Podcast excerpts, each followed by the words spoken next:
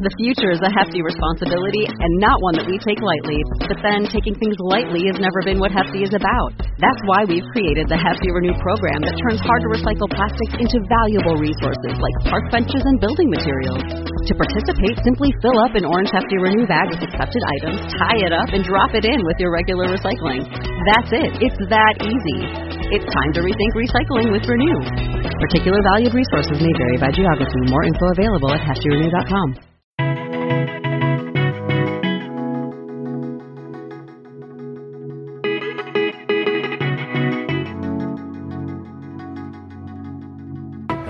welcome to the Miles Memories podcast. I'm Shawn Coomer, your host. Mark is going to cut in a little bit later, but he's not here live with me. But Joe Cheung is.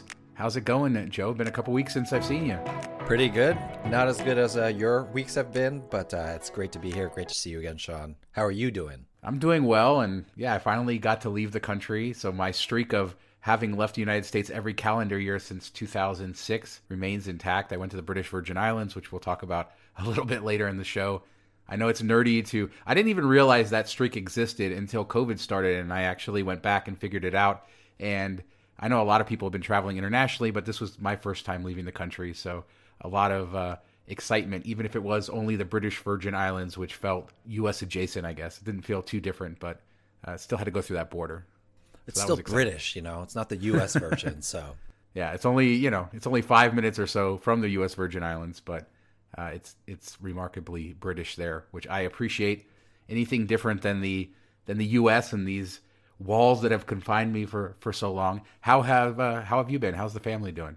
Uh, we're doing okay. We are gearing up for Halloween. We just decided where we're gonna go trick or treating, but I don't know. It's just kind of snuck up on us. I don't know if it's like COVID things or we've just been too busy, but we have no idea what our kids are going to go as for Halloween. What, what about you guys? Are you guys going to go trick or treating in Las Vegas?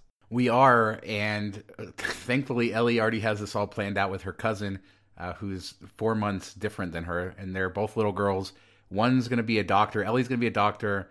Her cousin's going to be a nurse. They figured this out like a month ago. We didn't have to do any of the planning. The the little girls, the little six year olds, decided it. So yeah, I'm looking forward to that. Getting all these kids together. You know, we did Halloween sort of normally last year, you know, it was outdoors. Went to my other brother's house, uh, so it'll be interesting to to get them together. But yeah, doctor and nurse, not the outfits that you would expect from six year old girls, but hey, I mean, it works for them. No, that's good. They sh- that's what they should do. I mean, my four year old just wants to go. We have like a million princess dresses that have been handed down to us, so she is just going to choose one of those. But then our older kids, we have no idea what they're going to be right now. My wife usually makes costumes for them we will see if she uh, has enough time to do so this year. But uh, we're still looking forward to it. I think last year we just kind of we could have gone, but I don't know. Mentally, it was nice to take the year off, at least for Halloween. yeah, for sure.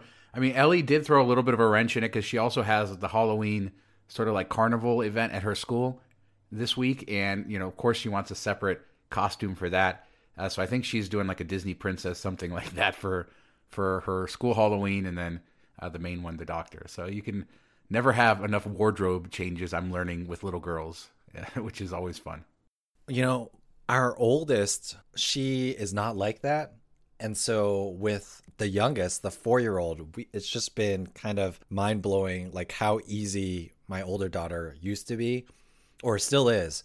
But the four year old, she will do three costume change or just three outfit changes per day. And uh, it just it drives us nuts. But what are you gonna do? That's just, just how she likes to do it. So. Oh, my daughter is exactly the same way, especially like on a weekend if she's bored and doesn't have a lot to do and she's here all day. It's, you know, every toy, every dress, every, you know, it's it's a mess, but she has a ton of fun. So, probably more fun than I did. I mean, at that age I was simple. I was playing with Legos and GI Joes, I think. I didn't make quite the spectacle that she does, but she uh, like I said, she has a good time doing it. I mean, they got to do what they got to do. You know, we love them for it, no matter whether they like to change their clothes or not. So, yeah. At least change your clothes once a day, though. You know, pro tip out there. there you go. All right, let's get into the show. Before we do, just want to remind everybody out there if you like this show, don't forget to subscribe. We're in any podcast app, wherever you're listening to this right now, or you can head to mtmpodcast.com for credit card links or links to subscribe. And if you're on Apple Podcasts, we appreciate five star written reviews. They help us out so much. We also have our Patreon, patreon.com forward slash miles to memories, if you want to dive in deeper into the world of miles and points with our private Slack, Facebook group, meetups, content every single week. You can find that at patreon.com forward slash miles to memories. So we talked about it a little bit earlier, or we alluded to it. I was in the British Virgin Islands on Moskito Island, which is owned by uh, Sir Richard Branson, and we'll talk about that. Bilt Rewards had invited me, along with some other miles and points people, to kind of talk their rewards program and had a lot of fun out there doing it. So a lot of content to kind of go over, but did want to thank Bilt for for uh, inviting uh, me out there.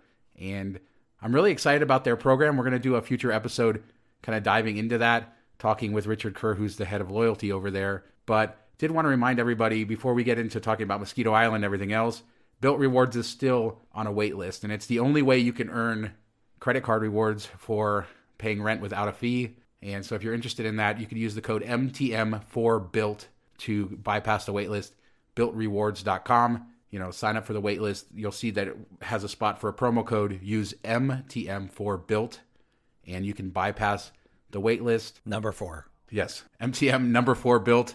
And we'll also have a full guide to Bilt Rewards on the website this week. It's already actually up. So if you want to dive in deeper, I actually think the credit card offering, what they're what they're doing there, is really good. So yeah, check that out on the website. Uh, the full guide to Bilt and then MTM number four Bilt to skip the wait list. Joe, let's talk Moskito Island.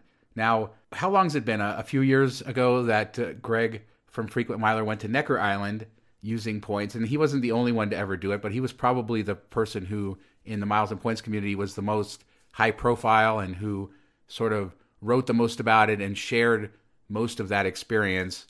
And did you know that Richard Branson has a second private island right next door called Moskito Island? I do now. I, you know, I have a couple. I have a couple questions.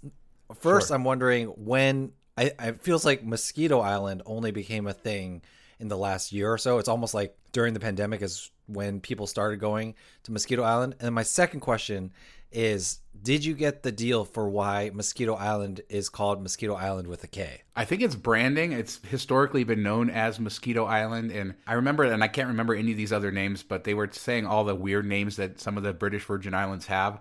So they- just sort of named them weird names back in the day. So historically, it's been known as Mosquito Island, Q U I T O, the, the traditional spelling. I think Virgin has changed it to M O S K I T O more as branding to make it less, you know, like the blood sucking insect uh, that you want to, you know, avoid at all costs. And, and I have to say, I did use a little bit of repellent, but I didn't end up having a huge amount of bites. So thankfully, the mosquitoes didn't attack me too much there. But you're right. Necker Island has been owned by Virgin and Richard Branson, I think, since the 70s, and he's had a home there. And uh, it's part of the, you know, the Virgin Limited Edition. And about 10 years ago, uh, Sir Richard Branson bought Moskito Island for 10 million pounds, and he's kind of turning it into a very similar thing. He has a house on both islands, so when you know Necker is rented, he'll be over on Moskito Island. He has his own villa there. Moskito Island's a little bit bigger, and what's basically happened is Richard Branson and 10 other uh, fairly wealthy individuals, I guess, have sort of partnered, and they're going to eventually build 10 estates, private estates on Moskito Island. Right now, there's four of them, with three of them being available to actually rent out when they're not being used by the owners, and including uh, Branson's estate, and then you have the Point estate, and you have the Oasis estate where I stayed uh, and was hosted by Bilt Rewards. So, 10 million pounds does not sound like that much money. I mean, it's a lot of money, but it doesn't sound like that much money to buy an island. I assume he bought it like it was as is. It was probably empty or whatever, but still, that's it doesn't seem it feels like islands should be more expensive. It does, and I don't know, you know, what the whole deal with it was. There was a sail-in resort that was there before, like a diving resort on the island. Um, but when Branson, you know, bought it, they've done a huge amount of redevelopment. They're continuing to. As you know, there was a big storm there, uh, which destroyed a lot in Necker Island and in this entire area. So there's a lot of rebuilding going on, a lot of infrastructure, building roads.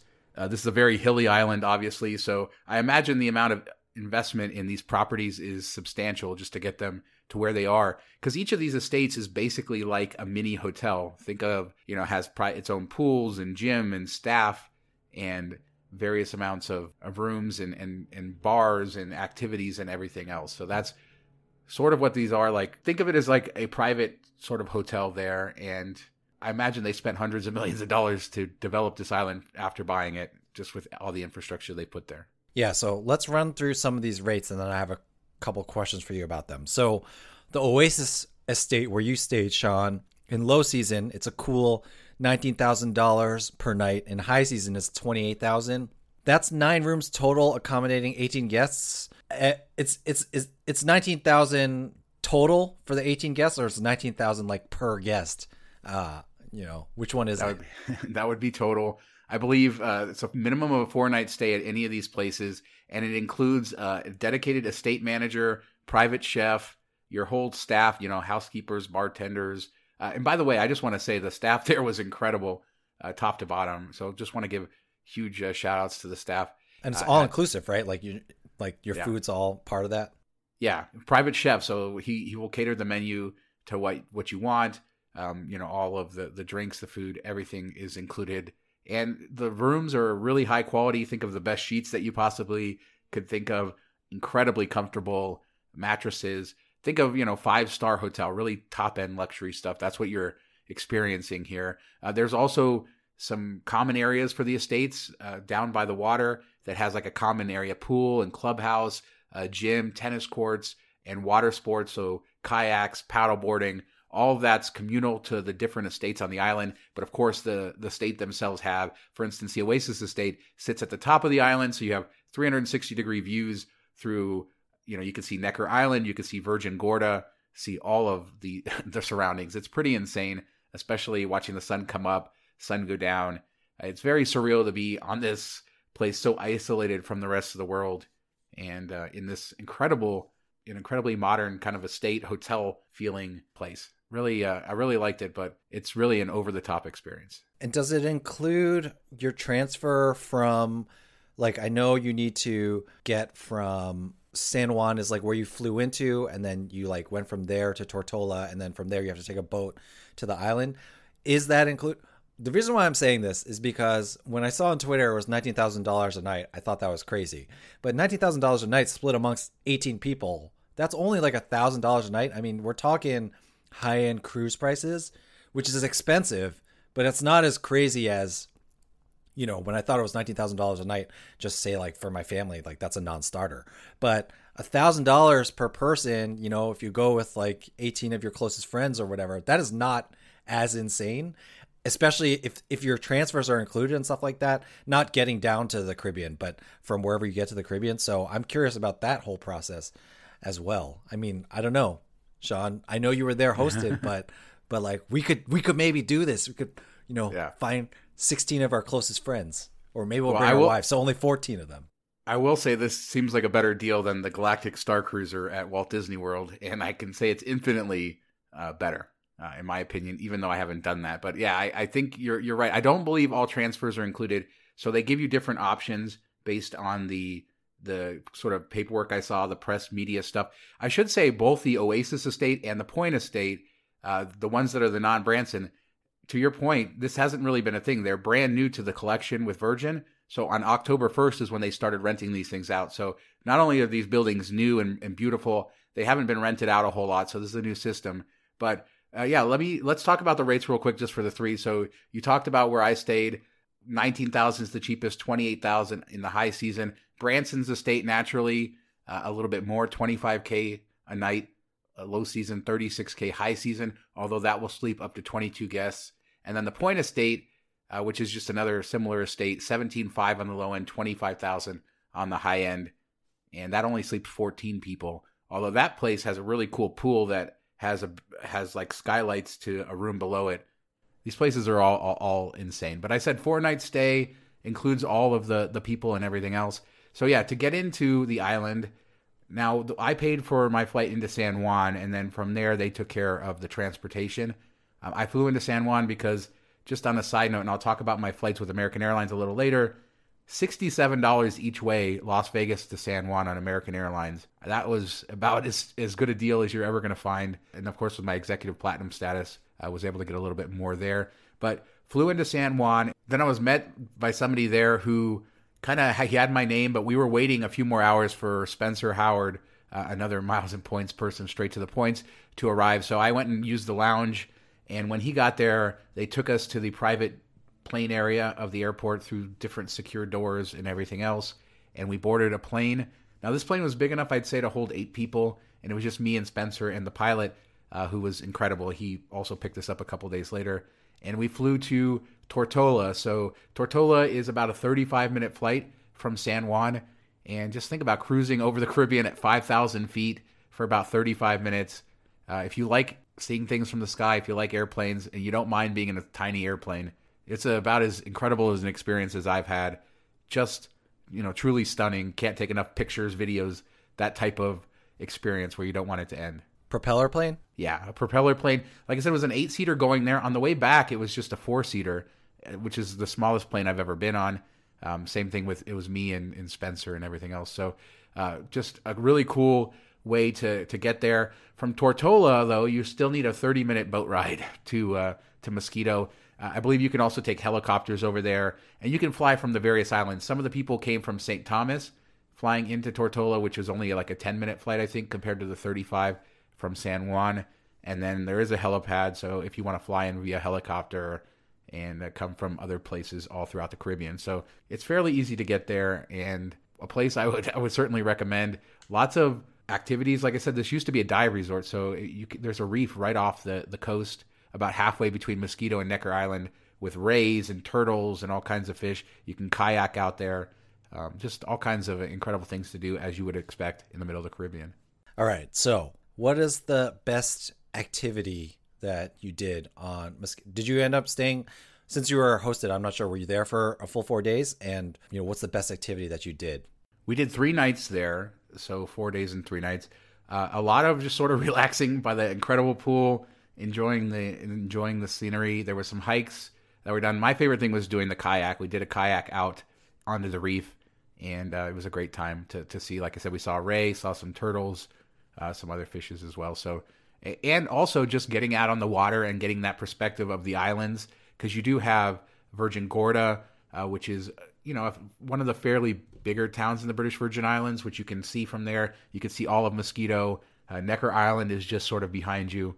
Um, so it, it's cool to get that perspective from the water, and I think that was probably my my favorite part. And then private chef. So they cater a menu menu for you guys, but did they like ask you what you were kind of into before, or is it kind of one of those things where they get to know you as the course of the trip goes on? You know, how did that work? for us because we were you know hosted there with the the CEO Ankur Jain of Bilt Rewards and some of them they they sort of already had the the menu set up.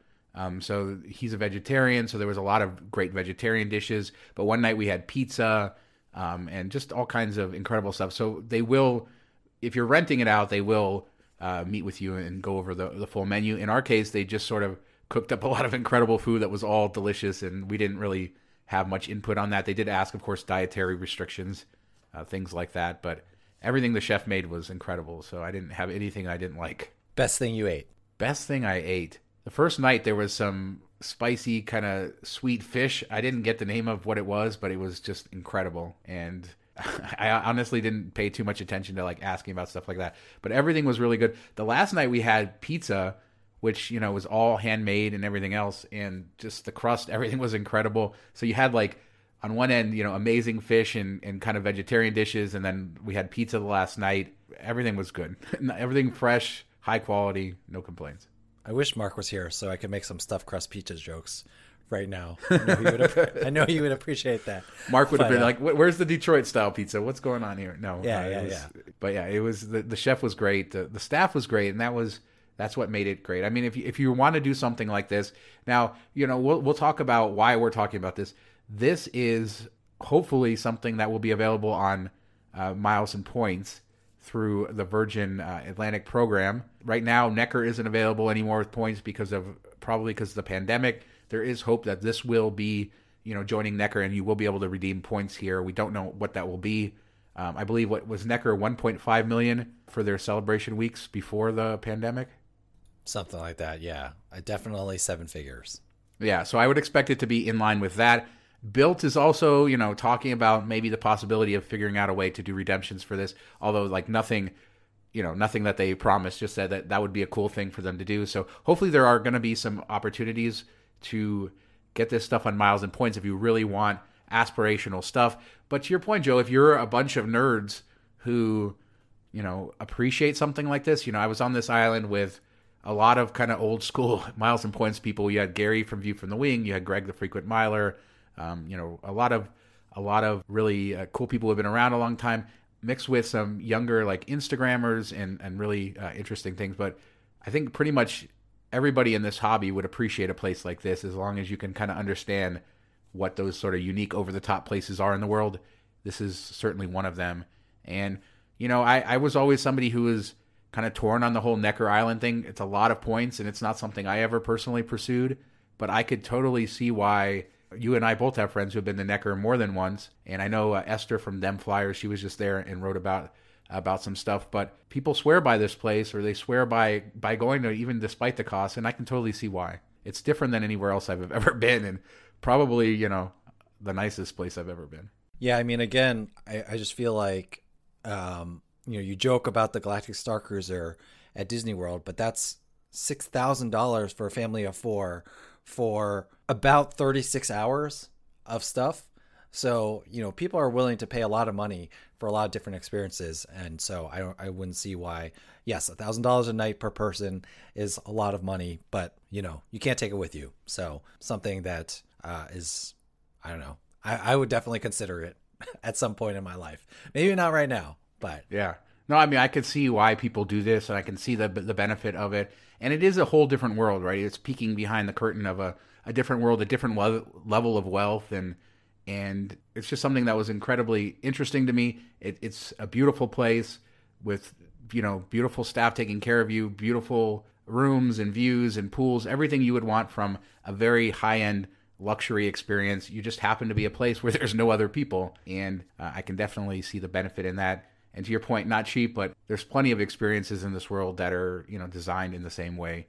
So I do hope that we'll see this on miles and points, see some options to get this without having to pay cash. That would be really cool, and uh, we'll we'll stay on top of that. Yeah. Well, speaking of luxury, I really want to hear why you decided to fly American Airlines back from San Juan and how that uh, kind of backfired a little bit on you. You know, it, sounded like a good idea at the time, I'm oh, sure, God. when you were writing it up. But uh, tell me, tell me how this luxury AA flight back backfired on you.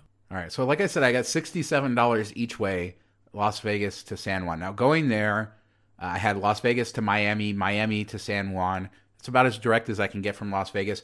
And Las Vegas to Miami was on a triple seven, so I was hoping to get as an executive platinum, uh, which I got through Hyatt uh, through a match that they did a couple years ago. I was hoping to get upgraded. That didn't happen. So Las Vegas to Miami, I was in international um, premium economy for that flight, which wasn't terrible. Think about it. It's very similar to a domestic first class seat, uh, but I didn't get the, the lie flat upgrade. Coming back, I couldn't get that Miami to Las Vegas flight with the lie flat on a 787 777. So what I booked Joe as an idiot is San Juan to Miami in just a normal 737, Miami to Dallas in the 787, so I could get the lie flat, and then Dallas to Vegas. Now, in normal times, that would probably be a stupid idea, but during COVID, with so many operational issues, it turned out to be an even dumber idea, although I almost pulled it off. So, my San Juan to Miami flight went perfectly well. I board in Miami. I get my 787. I clear the uh, the upgrade, so now I got my international lie flat, exactly what I wanted into Dallas. Everything's great. When we leave Miami, my plane for the Vegas flight is is looking good. I land in Dallas. They've equipment swapped me, and I'm delayed three hours sitting in the Dallas airport. I knew it, it was too good to be true that I could pull off a two connection itinerary at American without getting completely screwed, and it happened. It's, I just don't know, Shawn. I don't. It was understand. so dumb. I don't understand, man. Miami to Dallas is what a three hour flight, four hours max. Like you didn't need it. No, I oh you're right. I didn't. Now I mean to the point was it was a little bit more for for the direct flight Miami to Las Vegas, but that's not really why I, I did the did it. I would have paid the few dollars more because it was still incredibly cheap. I really did it for the seven eight seven just to to I don't know why it was really uh, it was dumb. You know, my point is you don't need a lie flat for three hours. No, I no, I get it. I wanted to, you know, I haven't been on an international business class flight in a while, and I missed it, and so uh, I was happy to do it, and I missed the upgrade coming out. But yeah, you're absolutely right. I shouldn't have done it. The other thing that sucked is that in Dallas, the Centurion Lounge closed at 7:30 p.m. So not only did I, you know, I had nowhere to wait as far as a nice lounge. The Priority Pass lounge there closed at 9, but that was really really bad. The club, it was just overran. I did get to use the Minute Suites uh, for a little bit of rest, but it ended up being like a 16-hour day to get from San Juan to Vegas. Completely my fault. You know, 12 hours would have been about the best I could have done. So it's not like, or, you know, 10 hours with a one connection. So I add, it ended up adding a few extra hours. I got my lie flat. I don't know, Joe. Lesson learned, right? Yeah, I mean, I'm sure both of us will do stuff like this again in the future and not actually learn our lesson. Centurion Lounge closing at 7:30 though. I mean, yeah, you can get a new Soul Cycle bike, but uh, come on, Amex, you got to do a little bit better than closing your lounges at 7:30 yeah, I didn't didn't even have an idea that it would be closed. Didn't even think to look at the hours. I just showed up at the door and it said closed at seven thirty. And uh, like I said, the club at DFW not my favorite lounge. That is like it's in different rooms with the hallway. It doesn't compare. So it was kind of a miserable night. I finally got home. You know, I lived to tell the story. A couple other things in San Juan. I'd stayed at the Sheraton in Old San Juan, and uh, I had taken a cruise out of there in 2012. Didn't stay at the Sheraton then but that is the perfect location for cruises because it's right across from the cruise port. Um, and I think it's a fine hotel, pretty typical Sheraton stuff. Uh, just wanted to kind of give a quick review. I think it was thirty thousand Marriott points. You know, it, depending on if you're if you're cruising. If I was going to take a cruise out of San Juan, that's the hotel I would stay at. Just be able to wake up in the morning, walk across to the cruise port. Uh, super super easy. I also stayed at the Hyatt House in San Juan for one night. I know it's just a Hyatt House, but it has to be the nicest Hyatt house I've ever seen. From like a game room to a beautiful pool, uh, brand new. It is a category three, 12,000 World of Hyatt points a night, but definitely my favorite Hyatt house. And it's not right in the heart of Old San Juan like the Sheraton is, but it's definitely newer and uh, a pretty good location for, for visiting San Juan. Uh, have you ever been there? Yeah, we went to San Juan. I think before our first kid, but it was a long time ago, and we I barely remember. It was one of those trips we booked last minute, and you know we enjoyed the sun and um, checking out the old city and stuff like that. But I remember very little out of it. But I, I would love to take a cruise out of there sometime. So that's a good tip on that hotel. Yeah, the reason we chose to do a cruise, well, in 2012, I had one in my previous sales job, like a trip there uh, for like one of those company trips for like the top salespeople. And the event was at the, I forget what it was called at the time. It's where the Hyatt Regency Grand Reserve is now. And I was originally going to stay there this last week, but I decided to stay in San Juan. But uh, back in 2012, before that trip, we did a cruise. And what I liked about that is because you're starting so deep in the Caribbean, you actually go to some ports that a lot of those ships sailing out of South Florida don't go to. It's just too far. Uh, but you're already starting in, in Puerto Rico, so they go, you know, way down, place like Barbados, further down into the Caribbean than some of those other itineraries, which I really enjoyed. So I definitely recommend sailing out of there uh, if anybody wants to do in the future. Plus, you have all that cool old Spanish colonial architecture in Old San Juan. Lots of like vibrant music and culture there. You have those cool forts that overlook the the ocean. So there's some interesting things to see there. And then if you get outside of San Juan, you have the El Yunque rainforest, which I remember seeing back in the day. The only rainforest I believe in the United States, if I'm correct. So and also San Juan, they have a bioluminescence bay, which we did. We kayaked out there. This is again 2012, uh, where you know all there's like algae in the water that it, when you touch the water with your kayak like it just illuminates uh, all, like crazy so so there's a lot of cool stuff there really a big fan of puerto rico uh, i was glad to get to spend a little bit of time there as well and I enjoyed mosquito enjoyed all of that and i hope that many people out there can use miles and points to uh, to go there if not we all got to put up together some group trips and figure out a way to get back start saving that money now All right, now let's go to me and Mark. We're going to talk credit cards, why he's getting rid of his Aspire card, the Freedom Flex. Let's hit it. I'll be back for rapid fire. All right, I'm here with Mark, and Mark, we we promised that we were going to talk about uh, some Freedom Flex stuff, uh, but we had to put that on the back burner because American Airlines and Marriott decided to just blow up their programs on the same day kind of right. I mean, pretty uh, pretty substantial changes to both Bonvoy and Advantage. Why don't we start with Marriott? You tell us uh, what what they did this time. Well, first off, Hyatt was like, "Thank you. Let me send you a gift basket," because it was the same day that their uh, peak and off peak pricing went into into place. So that kind of got buried. And they're like, "Yeah, cool. Now now we don't have to worry about people getting upset with us because Marriott just Marriott said, "Hold my beer. Let's go." Yeah, what was what is it with October 26th that they all just honed in on that date and um I don't know. Maybe it's like once one does it, they all just do, they're like, yeah, let's do it. Let's just it's a bloody Tuesday or whatever. But yeah, so Marriott, the changes are they're going they're basically going fully dynamic. Not going to have any more uh, award charts. Currently, they have off-peak standard and peak pricing. So it's kind of like a flexible, semi-variable award chart. But once it falls into those categories, it's it stays that price no matter what the cash price is. And this uh, going forward in the future will be fully dynamic. So uh, they're saying it won't be necessarily tied to the cash price. So it won't be like you're guaranteed to get half a cent a point or or- that doesn't something sound like good to me at all. That does Yeah. not sound good to me at all. yeah.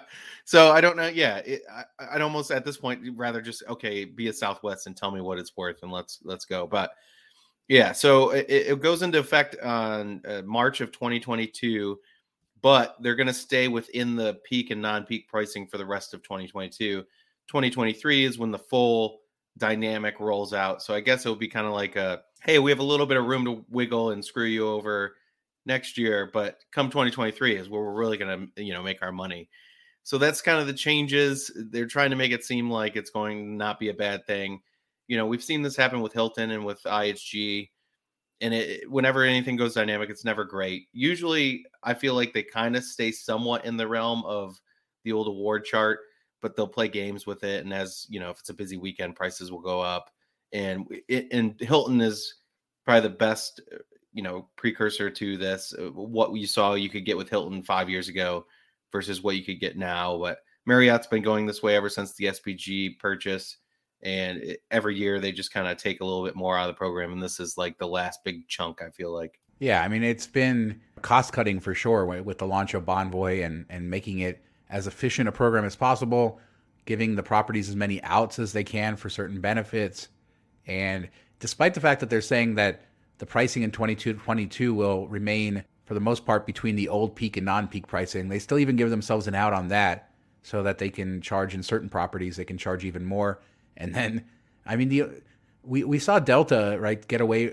eh, We'll talk about American in a minute, but we saw Delta get rid of their award charts for the most part years ago, and that hasn't caught on uh, so much in the industry. Like they, they there's award charts still with their rival airlines, but I don't think the same thing is going to happen in in the hotel industry. As you point out, Hilton has already done this. Other big programs are doing it. Bonvoy hasn't been uh, so positive with all of their changes. So this is going to be bad, and I think it's going to be bad for other programs, including Hyatt. I Hyatt just moved to peak non-peak.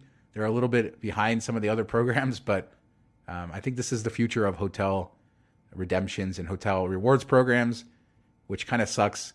To your point, a few years ago, it was so much better.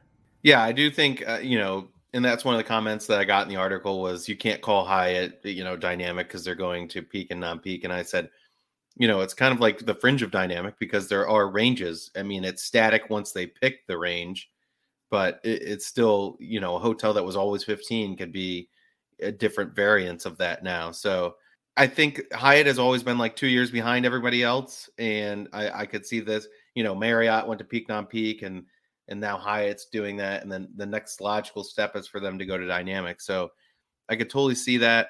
I don't like that they're not tying. I almost would rather have it them tie it to a, a percent, like a cent per point at this point, like a Southwest does. So at least we know, and you can figure out your earn rates.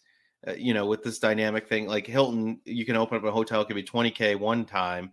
And if all the standard rooms, which they could have, they could make it so there's only a couple standard rooms in each hotel.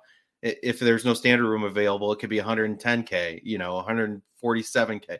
It's all this random stuff. You never know what you're going to get, which makes it, you know, frustrating and more difficult. So I don't know. Yeah, hotels are going to be, you know, the value is just not going to be there for earning their points, which it's already kind of gone that way anyway for most programs. Yeah, I mean, you make a good point. I just booked uh, Hampton Inn in Mexico City for our uh, Diamond Group meetup next year. We're doing it for Independence Day, and the cash price for a non-standard room was five dollars more than the standard room. The standard room was twenty thousand points, which, by the way, uh, it used to be ten thousand at that hotel before they changed to dynamic pricing.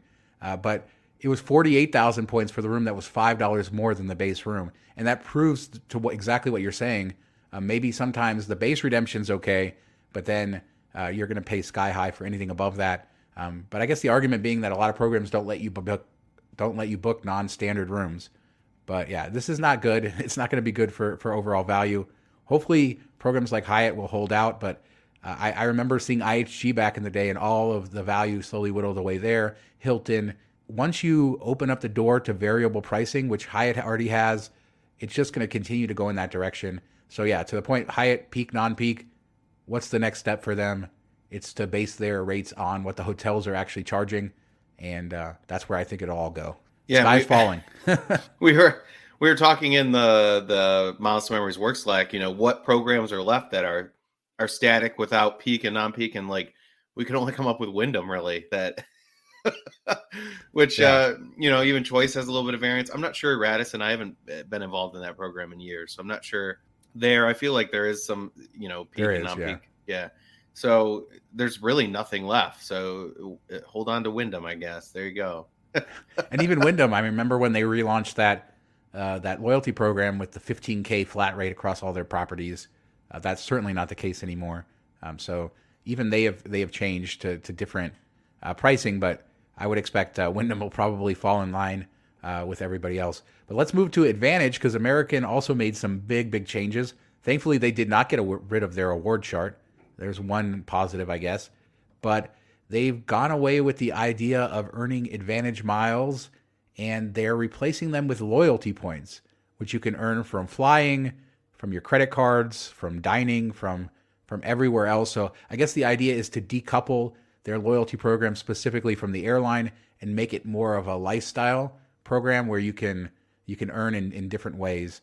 Uh, but now that means that your status is basically going to be based on spend or how many loyalty points you you pull in. Uh, in order to to get gold status with American, you'll have to earn thirty thousand loyalty points, platinum seventy five thousand, Advantage Platinum Pro 125K, and executive platinum, you'll have to earn 200,000 loyalty points in a year. So that's a lot. Uh, but it also means that you can spend with your credit cards to earn status. Although they're taking a page out of Hyatt's playbook here and decoupling some of the benefits uh, from the status. So even if you had executive platinum status, if you haven't flown 30 segments on American or one of their partners, then you don't get some of the perks like uh, Admirals Club day passes, uh, system-wide upgrades. So they've sort of gamified it, uh, where if you you know hit some levels uh, on that, you hit your segments, you can get that stuff. Kind of similar to how you have you know full globalist and, and not real globalist, I guess, uh, with Hyatt.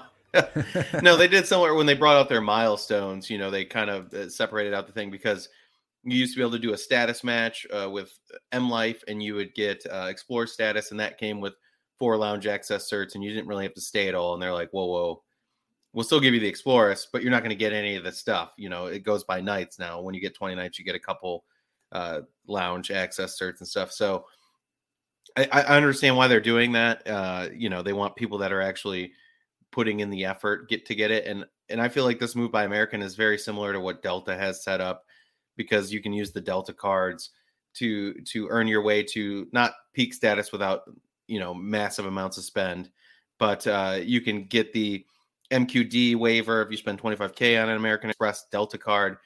And you know, if you have enough of the Delta cards, you can kind of spend your way to platinum status, which uh, quite a few people do, and that comes with all the perks. But you know, I understand anybody that flies American for for work or you know, butt and seat miles. This is huge hit to them because other people that are just spend money on a credit card, a small business can easily put 200 grand on a, a credit card and have status that they you know flew 30, 40 flights in a year to get. And then they're going to be fighting them for up domestic upgrades and all that stuff. So I see why anybody that was loyal to American would be upset. I think it opens up opportunities for other people, but also, you know, what's airline status even worth these days with uh, them allowing you to cancel award flights for free?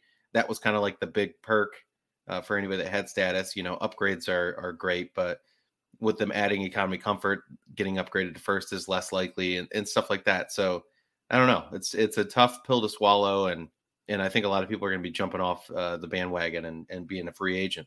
Now on the flip side, I think people in this hobby are people who can spend. Um, now they have the opportunity to earn status where they didn't, and Um, so that's good. And even if you don't fly the 30 segments and you're getting the status for like domestic upgrades and some of those perks, I could see it being being worth it maybe for the right person with the right spend. And you know the, the way that they gamified this and added these choice rewards, uh, which to me system wide upgrades are going to be the big benefit of the choice rewards. Uh, you know the other options are bonus miles or Admirals Club passes, uh, but you're going to re- earn the level one at 125k, so that's where you would earn Platinum Pro normally. You'll earn level two at 200k, but then it does go up from there. So kind of like Hyatt, where you can earn additional points or suite upgrades. You know, when you hit 350k, 550k, or 750k, you're going to be able to unlock more, you know, perks like more system-wide upgrades. It's not entirely different from the way the program has been, but um, I think the big change here is that uh, you'll be able to earn through spend, and it's just going to change the whole calculation that people have to make when they are thinking about advantage and and what they're going to do. Some people will win, the vast majority I think will lose, but I think it's kind of brilliant. I mean, on Americans' part, to get you to use their cards and to get you to buy into their system in a whole different way, even if you're not that business traveler. Um, as we know, there's a lot less business travelers right now too, so uh, probably good for them as well. Yeah, I think you bring up a good point, and it's something I wrote about today. You know, loyalty programs aren't about loyalty to you anymore, about your loyalty to them. You know, companies have moved away from that, like rewarding customers because they were trying to make money off of, hey, I want you flying our airline every time. Now it's about selling their miles because that's where they're making their money in these uh, loyalty programs. They're selling their miles to banks, to credit card companies, stuff like that, and they want you, the end user, to get invested in earning the miles through those means, you know, through the shopping portals, through the dining programs, through the credit cards. That that's where their profit is. They want to work with the banks. The banks are the middleman that bring them the customers. And it almost feels like they're they're doing flights uh, to kind of entice you to keep earning miles. Like, hey, you could fly this flight if you had enough miles, but you better go spend some more money versus trying to reward people that actually fly them on a regular basis. And I think that's kind of the way things have gone. And and with business travel uh, being down and you know zoom meetings becoming more prevalent and i think that's going to be around for a long time they have to kind of look at other options and it was already going this way and this is just a way for them to say you know what we're all in with this our our customers that we only care about are the banks that are buying these miles and they've they've even sold it to them during the pandemic to to get cash flow. They're like hey can you pre-buy some of these miles? And the banks were like sure. So that partnership is like very intertwined and until the banks cut them off i think that's the way it's going to be. Yeah and one other thing that i think we should mention is that they are changing their elite year. So you're going to qualify uh, from march through the end of february of the next year starting uh, this year uh, this January and February, you'll be able to earn double. So you'll be earning for 2022, and it'll also count for 2023 status. Uh, but just they're changing the elite year because they said they didn't want people having to qualify towards the end of the year. You know, think about doing mileage runs in December. Now you'll have January and February uh, to qualify. So I, I kind of think that's cool. And if you have status now, they have extended it through the end of March of 2022. So this program will kick in March 31st, and um, it's a whole new world between Marriott and American Airlines. We want to hear what you guys think. So uh, you know, hit us up let us know what you think about these changes. I think it's indicative of where we're headed in this loyalty space and probably not the best for customers, but it's what happens when an industry matures. Yeah, and I think this drives at home, you know, transferable currencies, cash back is kind of the way of the future, booking through uh, portals and stuff, because I don't think miles and points are going to be worth what they were before. So focus on that type of stuff, build that stash, be a free agent, go where you want to go. Book, you know, how many times have you booked a flight for loyalty and it was thirty dollars more than the other guy, but you're like, oh, I hope I'm, you know, going to get an upgrade or fifty dollars more. The, the, the, all that cost is baked in, and you you kind of look over it and stuff. So maybe this will end up working out better for us overall. Probably not. all right, let's hope from your uh, from your mouth to God's ears. All right, now let's head into rapid fires. All right, and now let's move on to rapid fires. Joe, start us off. All right, so uh, we bring this up from time to time, but Mark has made super useful Amex limited time credit spreadsheet, just a way for you to keep track of all of your different Amex credits, when to use them, when you have used them, when you need to use them by. Uh, a way for you to check it off if you have used it. So check out the article, make a copy of Mark's spreadsheet, use your own particular Amex cards and add in or take out whatever uh, is or is not relevant to you. But uh, it's a great way to make sure that you're getting the most out of your American Express cards. You know, there are so many credits to keep track of. You know, you got to put that Soul Cycle on there. So make sure you get that Soul Cycle credit uh, taken care of. What about you, Shawn? For me, we have the best choice hotels redemptions. Ian dove in deep into the program. As you know, Joe, I know you don't like Citi thank you points, but Choice is now a transfer partner of Citi. And I think that gives a lot of opportunity, especially in places like Scandinavia, where they have a lot of footprint that some of the other brands don't have. So uh, he dove in the 10 best choice hotels redemptions, and there's some really good ones, uh, as predicted, a lot of them in Scandinavia, but some in the US. And I wanted to, to highlight that because it's not often that we get like a whole new program to transfer points into. And uh, I'm excited about this. I have my choice hotel status locked in, and uh, I'm ready to to go explore the world. So check what that does out. one get? What does one get with choice hotel status? I don't know. I don't know. Uh, But you have it. You have it. sure. That's all that matters. That's Yeah. all that matters. I have my best Western status too, so we're gonna keep that uh, keep that going. Doesn't matter if I have anything. It's just when I write about it, I can just say I have all these statuses for the rest of my life, and it's the bragging rights uh, that you get with it. Indeed. All right. And that's going to do it for us this week. Joe, where can people find you when they're not listening to this fine podcast? You can find me at As Joe Flies all over social media. Connect with me there and all of my different stuff there. What about you, Mark? Uh, you can find me on Twitter at Detroit Mark. Email me, mark at milestomemories.com. Comment on any of the articles on the website, milestomemories.com. Join our Facebook groups, our Diamond Patreon group, especially if you want to go to Mexico City for Independence Day. It's going to be awesome. Uh, we just set up the whole schedule for 2022, all our trips, uh, quarterly trips. So uh, hope to see you in there. And you can find me, milestomemories.com, for 30, 40, 50 posts per week, all of the deals, how to maximize the programs, learning about new transfer partners, spending opportunities, all of that. For this podcast, check out mtmpodcast.com. Don't forget to check out our Patreon if you want to dive in deeper into miles and points. And if you like Vegas, check out all our stuff at mtmvegas.com. Thanks so much for listening. Talk to you next time. See ya.